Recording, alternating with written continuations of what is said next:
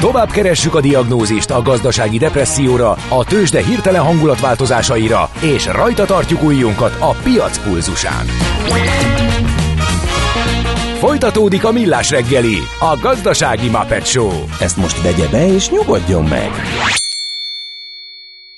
A Millás reggeli főtámogatója a Schiller Flotta Kft. Schiller Flotta is rendtakár. A mobilitási megoldások szakértője a Schiller Autó tagja. Autók szeretettel. Jó, Jó reggelt. reggelt! 9 óra 9 perckor köszöntjük a Millás reggeli hallgatóit itt a Rádió Café 98.0-án Kántor Endrével. És Mihálovics Andrással. A hallgatók írogatnak 0636-os 98 0 98 0 SMS, WhatsApp és Viber számunk is, ez például. Népligetnél Robert Károly körúton az Ölői út előtt baleset történt, a körút forgalma mindkét irányban akadozik, úgy tűnt, mintha a villamos forgalomra is hatással lenne ez a forgalom a Gyáli úton is torlódik, már a felüljáró előtt áll a körútra jobbra kanyarodni készülő hosszú kocsisor. És volt egy másik üzenet is a Szentendrei úttal kapcsolatban, ez még korábban érkezett, eh, hogy, hogy kérdezte... értetlen, hogy nagyon igen. nagy az araszolás a Szentendrei úton, valaki tudja ennek okát, mert az útinformnál, meg a fővinformnál nem láttuk ennek okát. Na, úgyhogy... A bankdillertől kaptuk, fontos, aki, aki hasonló cipőben jár, mint ő. Szabadságtéri mélygarázs Vései utca felüli bejárata be van zárva. Csak az MNB felől lehet leállni. Oké. Okay. Innen most már ki lehet találni, hogy milyen bankdílerő. Uh, igen, hát ezt uh, hogy hívják a szaknyelvben? Endre, kiberbiztonság, amikor összegereblézed az információkat. És hát egy kis osint, egy kis osintot. Osint. Bizony, bizony. Ezt csináljuk mi nap, mint nap. Na de most jöjjön egy rovat, amely még ma nem volt. Építkezel? Lakást vennél? Eladnád? Bérelnéd? Vagy felújítanád? Vagy befektetési céllal nézed a piacot? Akkor neked való a négyzetméter. A Millás reggeli ingatlan piaci rovata. Benne pedig azt fogjuk megnézni, hogy a klímabarát építészet az hogy működik, vagy hogyan csökkenthető a széndiokszid kibocsátásunk megfelelő építészeti megoldásokkal, aki pedig ebben segít nekünk Bíró Péter épületbiológus, Évosz Makész elnökségi tag. Jó reggelt kívánunk! Jó reggelt kívánok, szeretettel köszöntöm a hallgatókat. Volt egy rendezvény a, a, a közelmúltban, aminek pont a, ön volt a főszervezője, és ugye arról szólt az egész, hogy új követelményrendszer jön az építőiparban, ami az építkezéseket mindenképpen érinti, átalakítja. Ez hogy dióhéjban össze lehet fog, foglalni, hogy ez mit jelent, ez az új követelményrendszer? Igen, megpróbálom.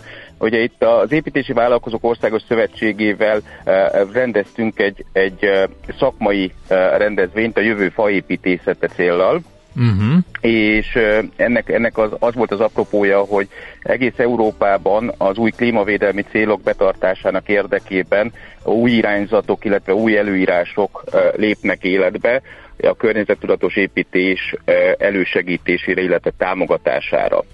Napjainkra sajnos elmondható lett, hogy az építőipar lett az egyik legkörnyezetterhelőbb iparágak egyike, és ezen, ezen változtatni kell, hogyha el akarjuk érni a 2050-ig eh, eh, előirányzott klímavédelmi célokat, a klímasemleges építész, építőipart. Hm. Ez um, érdekes, ugye 2030-ra 40%-kal kell csökkenteni a CO2 kibocsátásunkat, ez a Green Deal értelmében van, és a, a, az építőiparnak pedig el kell érni a teljes széndiokszid semlegességet 2050-ig. Igen és ezért is kapott nagy jelentőséget a fa, illetve a faépítészet egész Európában. A fát azt egyébként egy klímabanknak is szokták, CO2 banknak is szokták hívni, mert hogy a növekedése alatt nagy mennyiségű CO2-t köt meg, és amikor beépítjük építőanyagként az épületeinkbe, ott 100-150-200 évig teszi a dolgát, addig ez a CO2 megkötve marad az építőanyagban, és azt szokták mondani, hogy egy köbméter beépített fa az nagyjából 1,2 tonna CO2 megtakarítást jelent. Egyes házgyártók Európában már minden egyes épületükre kiszámolják, hogy az adott épület mennyi CO2-t kötött meg, így például egy favázas szalma hőszigeteléses épület 140 négyzetméter alapterülettel elmondható, hogy körülbelül körülbelül 140 160 tonna CO2-t köt meg. Igen, egy kérdés vetődött fel mindjárt az elején én bennem, mégpedig az, hogy nagyon sokan óckodnak ezektől a fa, meg könnyű szerkezetű épületektől, mert ugye a magyar társadalom legnagyobb vagyontárgya általában az ingatlan, amiben él. És azért ez nem árt, hogyha tartja az értékét, és ilyenkor mindig felmerül, hogy, hogy ez a fa, ez mennyire értékálló, mert ugye több száz éves kőből épült házakban, lakásokban lakunk, és hát a faépületekről meg azon, hogy azt úgy is megeszi az idő vasfoga, tehát én beköltözöm egy ilyen lakásban, amelynek az értéke folyamatosan veszt. E, erre van valamilyen szakmai megnyugtató magyarázat, vagy ez egy tény, amit el kell fogadni mondjuk a klímaváltozás elleni harc érdekében? Abszolút építhetőek fából olyan épületek, nem csak családi házas szinten, hanem akár középületek, irodaházak, magas épületek mm, épültek az elmúlt időszakban, és egyre több épül. Itt ugye azt fontos megjegyezni, hogy amennyiben van egy egységes minimum követelményrendszer, amit egy szakmai szövetség határoz meg, akkor azzal tartható és biztosítható az, hogy minőségi anyagokból épüljön meg az a, az a faház, és akkor biztos, hogy hosszú élettartalmú lesz. Németországban több mint 500 éves faházak állnak, több szintes faházak állnak. Magyarországon is már több olyan készházgyártó van, faházgyártó van, amelyek mindenféle minősítést elvégeztettek Magyarországra és európai szinten is, akár földengés biztonságra is kell gondolni. Hőtechnikailag abszolút azt lehet mondani, hogy kimagaslóak a a favázas épületek. Kártevő álló, tűzálló, stb. Mert ezek jutnak a könnyű szerkezettel kapcsolatban az, a laikusok eszébe, hogy de abba beleköltözik a bogár és vagy a rákcsáló, illetve, hogyha valami ö, kisebb tűz van, az ö, jobban elpusztíthatja, vagy jobban károsíthatja egy ilyen épületet, mint mondjuk egy kőből épültet. Ugye, hogyha abból indulunk ki, hogy mindenkinek, akinek háza van, alapvetően a, a tető szerkezetébe mindenhol van fa, fa beépítve, tehát láttunk már a, a fa égésére, tűzesetekre példát. A fának nagy előnye, hogy kalkulálhatóan ég, van egy beégési ideje, és ez elég hosszú idő, ezért szoktuk azt mondani, hogy azért a, ameddig, a tű, amitől a tűz fellépés, amennyi idő van az ember élet biztonságos mentésére, meg az értékek mentésére, az általában egész hosszú idő. Azt szokta, meg vannak szabva a követelményrendszerek a családi házas vonatkozásra, illetve megvannak a nagyobb épületeknél is, és a fából készült szerkezetek abszolút képesek önállóan is ezt ellátni, tehát akár a 120 uh-huh. Mhm. perces tűzbiztonságot is. A rákcsálók elleni védelemről azt kell tudni, hogy ugye itt is, ahogy említettem, hogyha megvan határozva egy egységes európai minimum, minimum követelményrendszer, hogy mit, mitnek kell teljesülnie egy faépülete, faház esetében, akkor ott az alapanyag is egy minőségi alapanyag, tehát műszárított, hoztoldott anyagokról beszélünk, amiknek a nedvesség tartalma már alapból alacsonyabb, ezáltal nem feltétlenül kell rögtön gombavédővel kezelni, gombavédőszerrel, hanem, hanem mondjuk megfelelő tető túlnyúlással is lehet védeni, ereszt túlnyúlással is lehet védeni az épületet, de, de úgy teljes mértékben biztosítható az, hogy nem uh-huh. menjenek a kártevők vele. Összességében véve ez a készáz technológia, ez fenntarthatóbb és nem drágább, mint a hagyományos házépítés? Azt lehet mondani, hogy ha az ember megismeri az előnyöket és valóban, valóban betartja a, a követelményeket, akkor ugyanazért az árért, mint mondjuk egy más szerkezetű házról, ház esetében egy magasabb minőséget kap gyorsabban készül el, ugye itt arról beszélünk, hogy milliméterpontos gyártástechnológia eh, áll rendelkezésre az üzemekbe, akár négy hónap alatt eh, eh, kulcsra készen összeállítható a ház, ugye nagyon gyorsan, ahogy az üzemből kikerül, akkor a helyszínen összedarúzzák. Általában második napon már a cserepelés történik meg, és sokszor néznek az emberek, hogy reggel itt még csak az alap volt, este már áll egy kétszintes ház. És az árakat illetően, hogy ez drágább-e? Mert egy időben az volt a szinonim, hogy építsünk ilyen könnyű szerkezetes, meg készház megoldásos lakóépületeket, mert hogy azok olcsóbbak, mint hogyha Hát igen, közben a fa alapanyag az valami meg, nagyot drágult, és hiány is lett belőle. Igen, volt egy időszak, amikor valóban hiány volt. Hál' Istennek most már azért normalizálódni látszódnak az árak, és vissza, visszazuhantak egy kedvezőbb szintre. Én azt mondom, hogy olcsóbbnak nem olcsóbb, ha minőségi anyagokkal építjük meg. Ahogy említettem, ugyanabban az árban viszont, viszont egy tervezhetőbb, tehát akár azzal is lehet számolni, hogyha, hogyha valaki építkezik, akkor nem kell hosszabb időre vagy beláthatatlan időre az albérletet fenntartani, tervezhetőek a költségek és, és az üzemi gyártásnak köszönhetően már ott beépítik a nyilászárókat, előszerelik a villanyos szerelvényeket, a, a légtechnikát, stb. Tehát tényleg az építkezésen már sokkal kevesebb élő munka igény lép fel, nem kell annyi brigádot fenntartani, és, és ezáltal uh-huh. időben tud kedvezőbb lenni, árban, ahogy említettem, ugyanaz.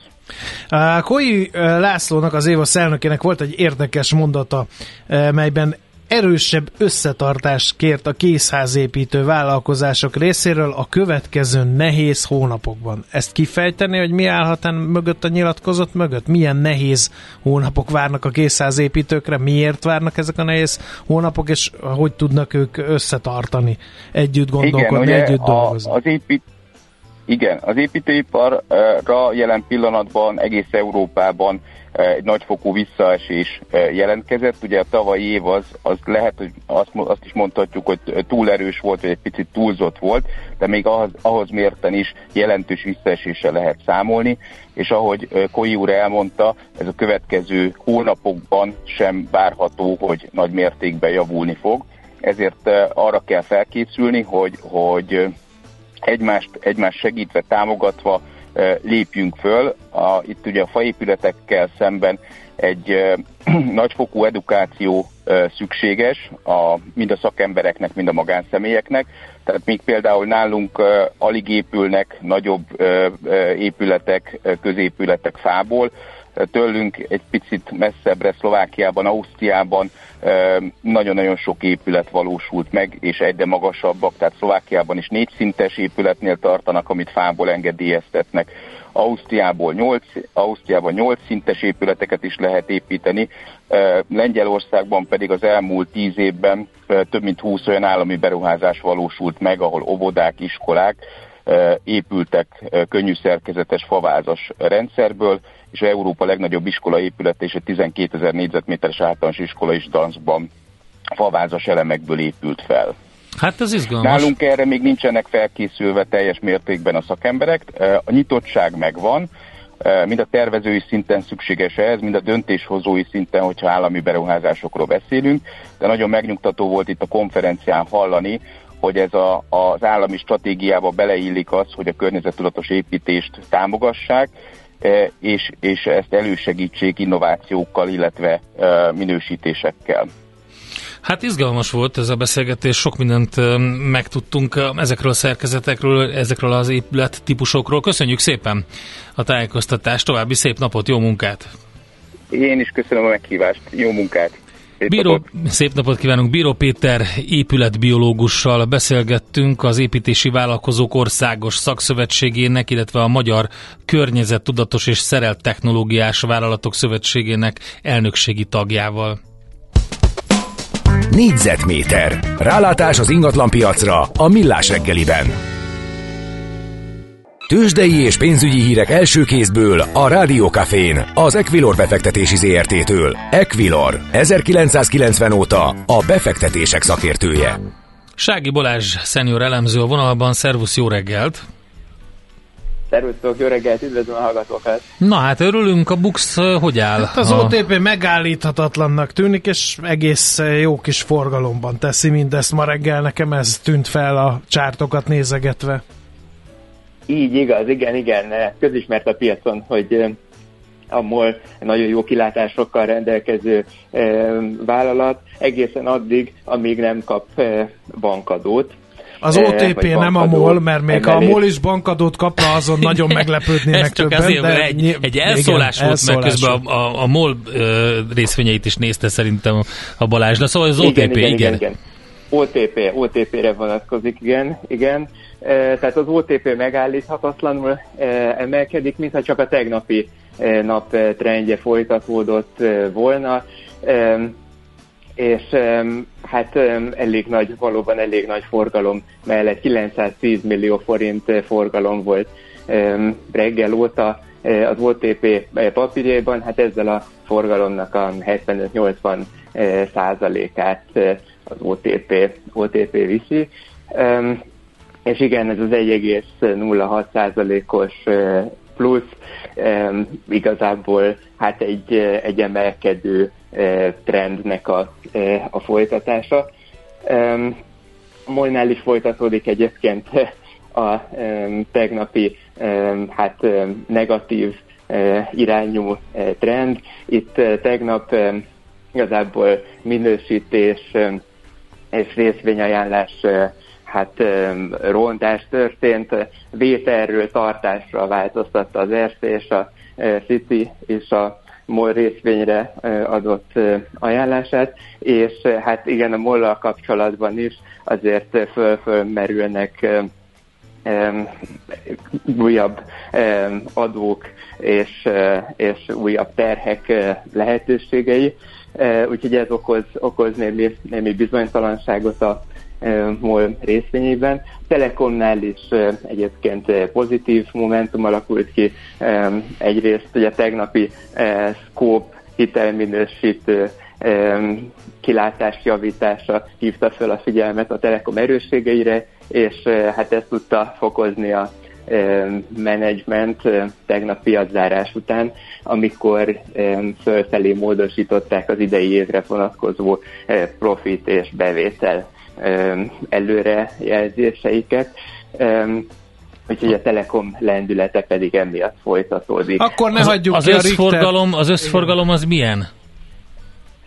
Az összforgalom, hát az OTP-nek köszönhetően a nap ezen szakaszában átlag fölöttinek mondható 1,2 milliárd uh-huh. forint okay. forgalom volt. Ebből viszi a 900 millió fölött az OTP, a többiek osztozkodnak a, a maradék részen. A Richter egyébként tényleg Igen. mit csinál? A Richter annak ellenére, hogy a Richter házatájáról is érkeztek jó hírek a nőgyógyászati készítményekkel kapcsolatban a tegnapi nap folyamán, a Richter alig tud elmozdulni, 0,17%-os pluszban van nyitás óta. Itt egyébként ugye az új termékek, nőgyógyászati termékek sikere sikerére építve akár egy, egy fölfelé induló Igen. trendet is várhatnánk. Na nézzük a forintot, Meglátjuk. amelyet meg politikai nyilatkozatok dobáltak az elmúlt napokban. Amit a kicsit enyhült volna a nyomás, mert 3,90 fölött kezdtük a reggelt nagyjából, és úgy látom 3,88 körül van. Igen, enyhült a nyomás. Úgy tűnik, hogy a piaci szereplők végeredményben úgy értelmezhették Virág Barnabás tegnapi nyilatkozatait, hogy kellően szigorú a magyar jegybank, és az, hogy dollár erősödés ma reggel nem folytatódott, az euró-dollár árfolyama nagyjából ott van, ahol kezdte a napot. Tehát egy, már ez a tény, hogy a dollár nem erősödött tovább, adott egy kis mozgásteret a forintnak, így hát az euróval szemben egy 0,7%-os erősödést láthatunk, ez, ez nem csekély ilyen rövid idő alatt. Egy euróért 388,1 forintot kell adni, és hát a dollárral szemben is látszik ez a forint erő, 0,67%-os erősödést láthatunk, és egy dollárért 367 forint 19 fillért kell adni most. No, hát akkor ebben a szellemben jó kereskedést kívánunk a mai napra nektek, és szép napot is Köszönjük egyben. szépen, Köszönjük szépen. Szia. Szép napot, szervusztok. Sági Balázs szenior elemző mondta el, hogy mi a helyzet a devizapiacon, illetve a budapesti értéktősdén nyitás után nem sokkal. Tőzsdei és pénzügyi híreket hallottatok a Rádiókafén az Equilor befektetési ZRT-től. Equilor, 1990 óta a befektetések szakértője. Milyen legyen a jövő? Az oké, okay, hogy zöld, de mennyire? Totál zöld? Maxi zöld? Fantasztikusan zöld? Hát semmiképpen sem szürke, még 50 árnyalatban sem. Superzöld, a millás reggeli környezetvédelemmel és természettel foglalkozó rovata következik. A Superzöld rovat szakmai együttműködő partnere a zöld mandátummal rendelkező Magyar Nemzeti Bank és a Budapesti Metropolitán Egyetem. Hát nem túl jó hírek sajnos a környezetvédelem házatájáról. Ugye a WWF Magyarország korábban egy állásfoglalást fogalmazott meg, hogy az új veszélyhelyzeti kormányrendelettel kapcsolatban ugye a, a, ezzel kapcsolatban fogalmazta meg, mely lehetővé teszi, hogy szerződéskötéssel megússzák a szankciót akár még a legszennyezőbb cégek is. Na Most de pedig... miért? Hát ezt én nem értem, de majd elmagyaráz a Dedák Dalma, a WWF Magyarország környezetpolitikai szakértője. Szervusz, jó reggelt kívánok! Jó reggel kívánok, üdvözlöm a kedves hallgatókat! Egy életszerű példával illusztráljuk, hogy mit jelent ez. Ha nincs vészhelyzet, akkor én vagyok mondjuk egy uh, gumi uh, újrahasznosító vállalkozás, amivel mondjuk gumikat égetek és próbálok. Akkor nem újra, újrahasznosító vagy, de mindegy. Szóval... De, mert energiát termelek belőle, és ha nincs vészhelyzet, akkor Legyél rám... már inkább akkumulátorgyártó. Jó, akkor nem akarok, direkt de, nem akartam de, ezt a pedig vonalat. Ez a, Jó, szerintem legyél Én az. egy akkumulátorgyártó gigacég vagyok, ha nincs vészhelyzeti kormányzás, akkor mit kell tennem? Hát természetesen betartani a jogszabályokat Magyarországon. De ezt egyébként veszélyhelyzet idején is be kellene tartani, csak most ugye az új kormányrendelet az arról rendelkezik, hogy lesznek olyan ismeretlen szempontok szerint kiválasztott cégek, hatósági ügyfelek, nem feltétlenül magáncégek, lehetnek állami cégek is, senki nem tudja, hogy kikre gondolta a jogalkotó, akik megúszhatják a jogszabályokban, jogszabályszegés esetén előírt szankciókat. Hát ugye ezeknek a szankcióknak a kiszabása, ez nem a hatóságnak a kénye kedve szerint történik. A hatóság az csak végrehajtja a jogszabályokat, és most kivesznek a hatóság kezéből egy eszközt, miközben egy olyan üzenetet közvetítenek egy jogszabályon keresztül. És ezt azért hangsúlyozom, mert ugye a jogszabály a legerősebb eszköz, tehát megjelenhet a hírekben bármi, meg ígéret, meg a kohászati üzemekre vonatkozó kötelezés, stb. Viszont, hogyha egy jogszabályt megalkotnak, akkor az egy nagyon erős üzenet arra vonatkozóan, hogy hogyan állunk az adott szektorhoz, hogyan állunk a szankcionáláshoz. És itt most azt üzente a jogalkotó, hogy megúszható egy szerződéses megállapodással a ö, környezetszennyezés, és nem köteles a hatóság kiszabni a jogszabályok által előírt szankciókat. Áj, de Dalma, bocsánat. Áj, áj, áj, nem Igen? értjük, nem értük. Ha én, én akkumulátorgyárként nehézfém iszapot engedek a Duna fővárosi szakaszába, akkor onnantól a ti értelmezésetek szerint mi történhet? Ha én kötök egy ilyen megállapodást a kormányak, azt mondják, hogy no problémo? Itt azért szeretném hangsúlyozni, hogy itt nem arról van szó, hogy mi értelmezzük a jogszabályt, és ki akarjuk pacsarni az értelmezését, hanem itt arról van szó, hogy van egy jogszabály, ami mindenféle szűkítés, mindenféle garanciarendszer nélkül azt mondja, hogy a hatóság szerződést köthet szankciót megszabó határozat helyett, és a szankciókat e szerződés leteltéig nem lehet alkalmazni. De milyen ügyekben. szerződés? Mi, az részletezze, hogy milyen szerződést kell kötni? Ez egy úgynevezett hatósági szerződés, ami egy létező jogintézmény, viszont környezetvédelmi ügyekben, különösen környezetszennyezés esetén nem lehetett eddig alkalmazni, és ebben van újdonság, hogy most már lehet alkalmazni korlátozás nélkül bármilyen üzemre. Azt nem értem, Dalma, hogy visszamennék egy pár ö, lépéssel. Tehát azt mondtad, ismeretlen szempontrendszer, és még ismeretlen cégek? Tehát, tehát hogy lehet egy jogszabályt így megfogalmazni? Ide bárki beszuszakolható, bármivel. Itt ugye gyakorlatilag a jogalkalmazóra van bízva, hogy hogy értelmezi. Itt adott esetben hatósági jogalkalmazókról beszélünk. Nyilván egy mm, fellebítel, tehát hogyha benyújtanak egy uh-huh. elnézést, egy felülvizsgálatot a bíróságra, akkor értelemszerűen már a bíróságok fogják meghatározni azt, hogy uh, itt uh, kik számítanak uh, jogalkalmazóknak. Hát ez gyönyörű vagy szép. lesznek a jogalkalmazók, uh-huh. elnézést.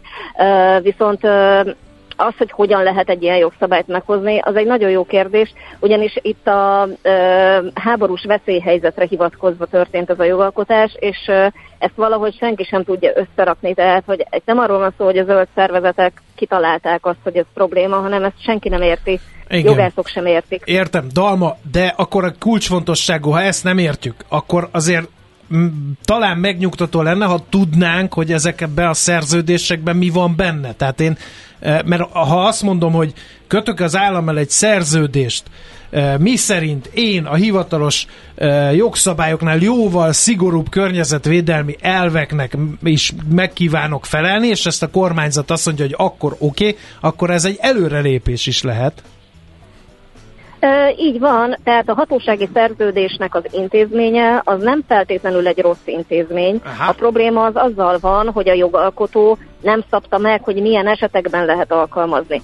Mert hogyha rábízzuk a hatóságra, hogy kössön szerződést, nem szabjuk meg, hogy milyen esetekben, nem szabjuk meg, hogy kikkel, hogy milyen súlyú szennyezés esetén, hogy milyen bonyolultságú ügy esetén, akkor gyakorlatilag kinyitunk, akkorára nyitunk egy kis kaput, hogy itt már csak a, az állampolgári ö, fantázia szabhat határt, meg a cégek fantázia szabhat határt annak, hogy mikor próbálkoznak be azzal, hogy szerződést kötnek. De akkor, e, de akkor, ezek, dönt. de akkor ezek a szerződésnek a pontjai, ezek, tehát ez a szerződés, ez nincs meghatározva, hogy miről kell, hogy szóljon? Meg van-e határozva, hogy ezt a szerződést nyilvánosságra kell hozni? Például? Abban az esetben kell nyilvánosságra hozni egy környezetvédelmi hatósági szerződést, hogyha az súlyos beavatkozást jelent a környezetbe, súlyos környezetváltozást jelent vagy jelentős környezetváltozás, azt hiszem így fogalmaz a jogszabály. Tehát nincs egy exakt keretrendszer, hogy Aha. mikor kell nyilvánosságra hozni. Utána természetesen lehet perelni, hogy ezt nyilvánosságra hozzák. Környezeti adat, ezért annak a hozzáférése az jóval tágabb, mint más információnak a hozzáférése. Ugyanakkor nem tudjuk, hogy mikor kötnek ilyen szerződést, és nem tudjuk, hogy mit kell perelni, nem tudjuk, hogy milyen adatigénylést kell benyújtani. Oh, tehát, tehát ez teljesen, teljesen és ugye az sincs nincs előre meghatározva, helyzet. hogy jól vettem ki szavaidból, hogy minek kell szerepelni ebbe a szerződésbe, tehát ez egy bármilyen szerződés lehet, amit, amit nem kötelező nyilvánosságra hozni, csak hogyha már mondjuk baj van. Nem, akkor se kötelező. Tehát, hogy itt elmondtad, hogy... Nem, nem kötelező, ha. ezt a hatóság, hatóság fogja megszabni, hogy mi van ebben a szerződésben, és nyilván a hatóság meg a rendelkezésére bocsájtott információk alapján dönthet. Tehát én nem szeretném demonizálni a hatóságot, mert kiváló szakemberek dolgoznak náluk, és nagyon elhivatottak, de egyrészt rendkívül kevesen vannak, folyamatosak a leépítések, folyamatosak a, folyamatosan áramlik ki a szakember uh-huh. az mhm. rendszerből, nagyon alacsonyak a fizetések, és plusz ez egy olyan terhelés, ami még inkább megnehezíti az ő munkájukat, még bonyolultabbá teszi. És éppen emiatt úgy éreztük, hogy most már eljött annak az ideje, hogy egy nyílt levelet írjunk a miniszterelnöknek, amiben ezeket a problémákat felvetjük. Mert ez egy rendszer szintű probléma, tehát itt nem csak egy darab jogszabályjal van probléma, nem csak ezzel a veszélyhelyzeti kormányrendelettel, hanem alapvetően azzal, hogy a hatósági rendszer Magyarország környezetvédelmét ellátó szervezetrendszer az folyamatosan gyengül. Az a helyzet, hogy a kísértetésen rímel a műemlékvédelemre ez, ami történik, és ott azért lehetett látni, hogy milyen károkat szenvedtünk emiatt, amikor ilyen külön elbírálás alá kerülnek helyzetek a, a jog, jog érvényesítőnek az akarata szerint, vagy az elképzelése szerint éppen akkor. Tehát oké, okay, kik azok, akik szövetkeztek ebben az ügyben? Hát itt több civil szervezet is felemelte a hangját, és még lehet csatlakozni jövő hét keddig ehhez a nyílt levélhez a petíció.vvf.hu weboldalon. Úgyhogy én mindenkit biztatnék arra, akinek fontos a környezete, fontos a gyermekei jövője, hogy csatlakozzon ehhez a nyílt levélhez. Ez egy konstruktív felállás. Itt nem arról van szó, hogy pocskondiázni akarunk bárkit, vagy politikai adókapokba belépni, hanem szeretnénk végre egy konstruktív párbeszédet, szakmai párbeszédet a kormányjal. Oké, okay, hát petíció.wwf.hu, itt lehet jelentkezni. Eddig a WWF Magyarország, a Magyar Természetvédők Szövetsége, a Magyar Madártani és Természetvédelmi Egyesület, a Humusz Szövetség, Éghajlatvédelmi Szövetség, Reflex Környezetvédelmi Környezetvédő Egyesület van itt, ahol, akiket látok. Hát remélem, hogy csatlakoznak minél többen, mert nagyon fontos az, hogy ezt a keretrendszert tisztázzátok, tisztázzuk, és tényleg egy normális párbeszéd párbeszéd alakuljon ki. Hát szurkolunk, úgyhogy... Hát egyébként nem nagyon tudunk tenni mondjuk a petíció aláírásán kívül, mint hogy szurkolunk, meg hogy teret adtunk ennek a dolognak, hogy felhívjuk a figyelmet, hogy itt valami olyan készülődik, ami így első pillantásra nem nagyon van rendben, másodikra se, és harmadikra se. Úgyhogy köszönjük, hogy foglalkoztok ezzel a témával, és akkor beszámolunk róla, hogy hova jut majd ez az ügy. Nagyon szépen köszönöm a lehetőséget. Mi köszönjük, jó Viszont munkát hallásra. nektek, sok sikert. Köszönjük. Dedek Dalmával beszélgettünk a WWF Magyarország környezetpolitikai szakértőjével.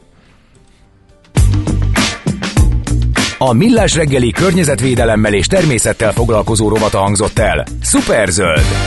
Hogy a jövő ne szürke, hanem zöld legyen. Oké? Okay? A Superzöld rovat szakmai együttműködő partnere a zöld mandátummal rendelkező Magyar Nemzeti Bank és a Budapesti Metropolitán Egyetem. Ez be, egy borzasztó, amit elmondott egyébként a Dalma, hogy nincsenek elegen ezek a szakemberek, akik próbálják a szakpolitikát i- i- intézni, irányítani. Hát meg lehet foly, olvasni foly, olyanokat, hogy folyamatosan... az összes EU tagállamból nálunk nincs egyedül Igen. önálló minisztérium a Igen. környezetvédelemnek, szóval ilyen... Mondom, azért nem véletlenül mondtam a műemlékvédelmet, amit szisztematikusan leépítettek, és ugye mindenféle olyan érdekek érvényesültek, itt lehet látni a belvárosban is akár, de egyébként nyilván különböző elképesztő várfelújítások dolgok kapcsán is. Jaj, Diós Győr, vessünk egy pillanat, ez a Az a legújabb, ugye, de azért azt végignéztük, hogy itt a Budapest belvárosában mi történt azokkal az épületekkel, amik, amikről valahogy lekerült a védettség, vagy pedig olyan kikerülő intézkedésekkel sikerült megoldani, hogy elpucolják őket. Na mindegy, hát ezek ugye megfelelő érdekeket szolgáltak, lehetett tudni. Azt mondja a kedves hallgatók közül megírta, hogy miért volt ez a brutális dugó Szentendréről lehetetlenség volt bejutni. Most nem tudom, hogy, hogy javult-e a szitu Budapestre. A főút elesett, baleset miatt volt több kilométeres torlódás a 11-es főút Szentendrei szakaszán. A Bükkös pataknál mert ott történt egy nagy baleset. Sokan azt írták, hogy hat rendőrautót is láttak a helyszínen a balesetnél. Megjött, itt van Fejér Marian a stúdióban, mert hogy pont jókor jön utánunk ő. Szia Maja, jó reggelt! Jó reggelt, sziasztok! Mivel jössz? Mivel muszáj, de hogy mi lesz a tartalma a műsor? Szívemből szólt. Oh, Szívemből okay. szólt. Igen, az első órában Ternyák Kata mesterfordrász lesz a napembere. Szép téma. Én engem egyszer hívtak hajmodellnek, nem vállaltam. Endrét nem hívták, de ezért tüske gond... van benne. De mit gondol... de mit gondolsz, hogy mi a téma? Kiröhögött. Nem, okay, hát csak a, mutattad a hajad, fogok. Jó, mutattad nem. a hajad, és a, arra elmosolyodtam. Jó, miről lesz szó? Szerint, hogy mennyit mondtad? költünk a frizuránkra, mennyire az, az egyéni identitásunk része a, a frizura, mennyire van helye a mester fodrásznak a magyar társadalom szövetében egy olykorban, amikor mindenki nullás Nálam gépeket nincs. vásárol, és maga intézi a hajvágást, borotválást otthon. Ezekre tippelnék. Igen, Ennyi. de én is azt mondom, hogy Jézus, most ez Milyen jó, hogy nem ő a műsorvezető, nem? hát így, így csavargatom. Uh, aha, jó, igen, igen. Hát ez is egy miről, én, én egy kicsit arra gondoltam, hogy tehát, hogy így a haj, tudod, amit a fejünkön hordunk, az egy ilyen meghatározó, nyilvánvalóan Tessék. meghatározza a kinézetünket. Ki vagyok rekesztve ebből a beszélgetésből. De te is, te is hordasz valamit a fejeden. Hát nem hajat, az biztos. Te az a síksági indián kultúrában ez jó, a gyávaság. Nem érdekel a Gedeon bácsis beszélgetés, jó? Hogy nincs hajad. A gyávaság? Az igen, abszolút. Minél szélesebb, minél lobogó pajkoronád van, annál értekesebb trófea volt a csatával. Na ezt megúsztam akkor. De ő a haj, az arcán hordja haját. Az nem, az nem le. ugyanolyan, az nem, ugyanolyan. nem díszítés szempontjából. Belőlem úszósapkát tudnának csak gyártani az indiánok.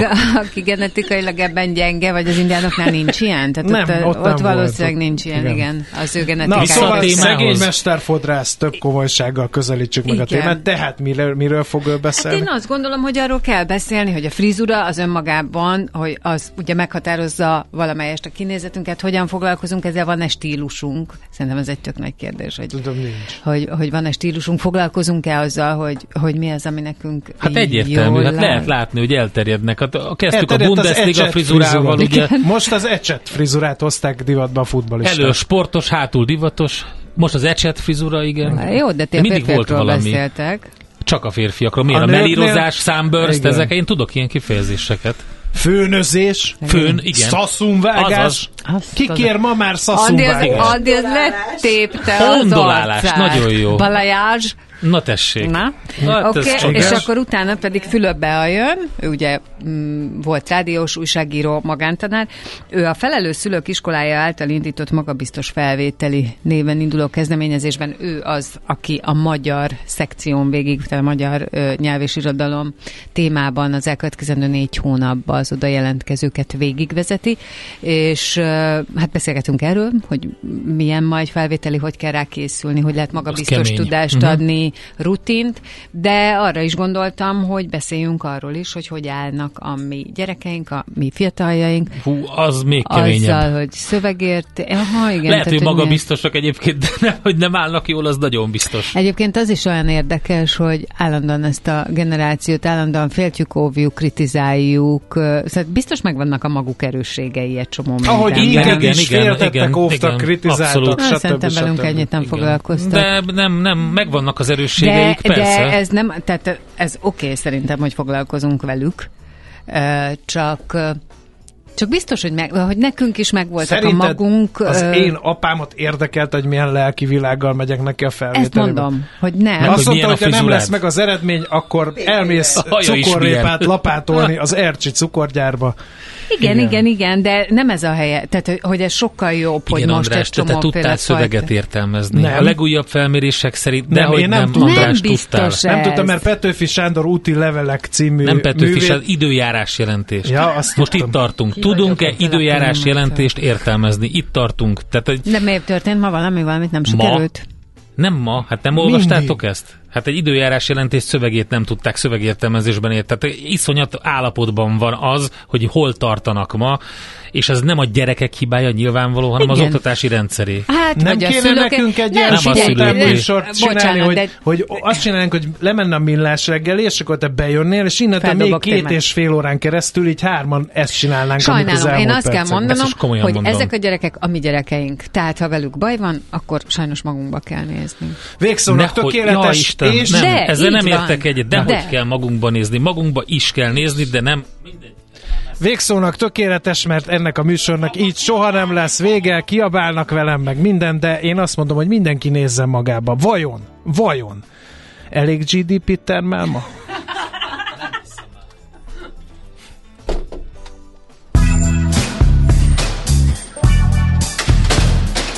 Már a véget ért ugyan a műszak, az ügyelet azonban mindig tart. A sürgősségi és félig zárt osztályon holnap reggel újra megtöltjük a kávésbögréket, és felvesszük a piaci stetoszkópot. Addig is keressetek minket közösségi rendelőnkben a Facebookon, a mai adás podcastjét pedig a rádiókafé98.hu és millásreggeli.hu oldalakon, a Spotify-on és a Google Podcast-en. Millás reggeli. A Rádiókafé gazdasági Show-ja. Két dologban bízhatsz. Az egyik mi vagyunk.